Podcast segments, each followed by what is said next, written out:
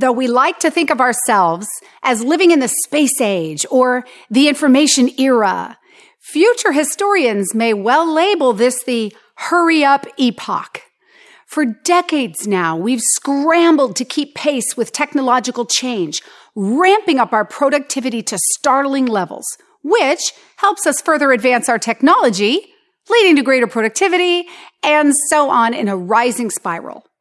Nowadays, you have to put the pedal to the metal, or the go-getters will leave you eating their dust, taking big bites off the edges of your market. You can't compete effectively without an agile internal culture capable of reducing time to market and cycle speed for all essential processes. This begs the question, how do you build and maintain such a culture of speed? Let's look at some principles. First, perfect your systems. Create and document procedures for every type of task handled by your team. Make sure everyone who's involved learns them and provide them with any training they need. My office manager keeps a digital white notebook with every process she can possibly think of that she touches.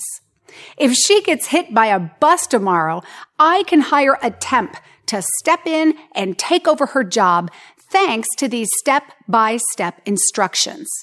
How fast can you be up and running if you lose a key person? Consistently update your procedures to match current reality so nothing is ever out of date.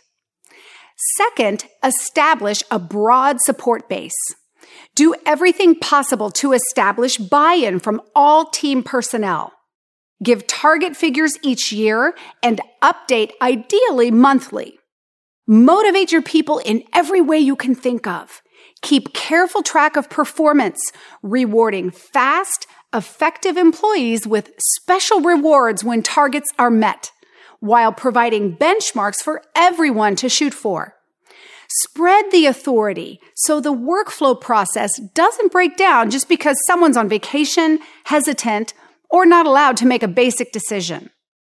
Giving in to the slowest common denominator kills team productivity, so try to keep everyone on the same productivity page and minimize resistance wherever possible. You may need to help some employees find other opportunities more suited to their style or personality if they can't keep up. Third, eliminate myopia. When working closely with other teams, develop intergroup protocols to smooth the way. For example, a piece of your hiring or training process may be handed off to the HR department.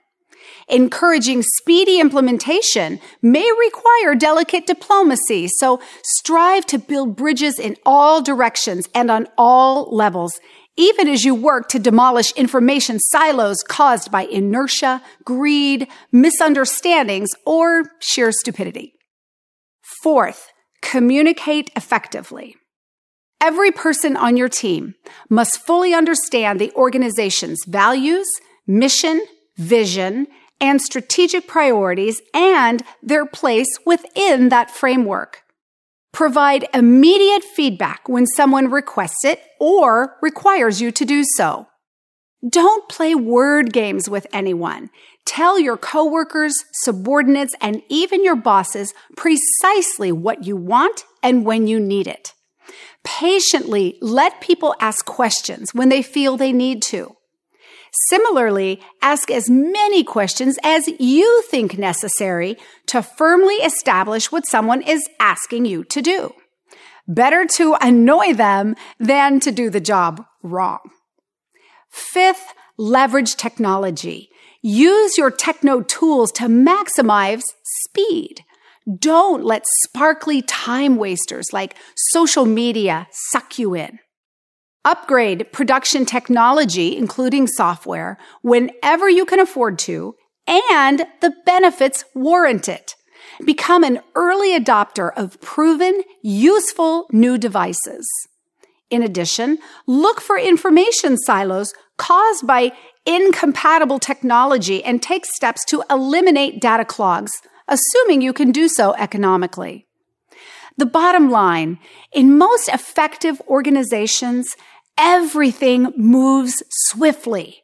Decision making, purchasing, product testing, hiring, rewards, performance evaluations, communications, etc. Innovative organizations that can effectively maximize their velocity will pull ahead in the business race as others stagnate or falter. The tips I've outlined here can help your organization become one of the winners. If you're running all out and can't seem to get anywhere, perhaps something's wrong with your organizational culture. Take a look at the items I've outlined and think deeply about each point. Remember this. Even if it seems everyone else has forgotten, you're all in this together. Find ways to work with or around everyone so your team at least can keep moving the organization forward.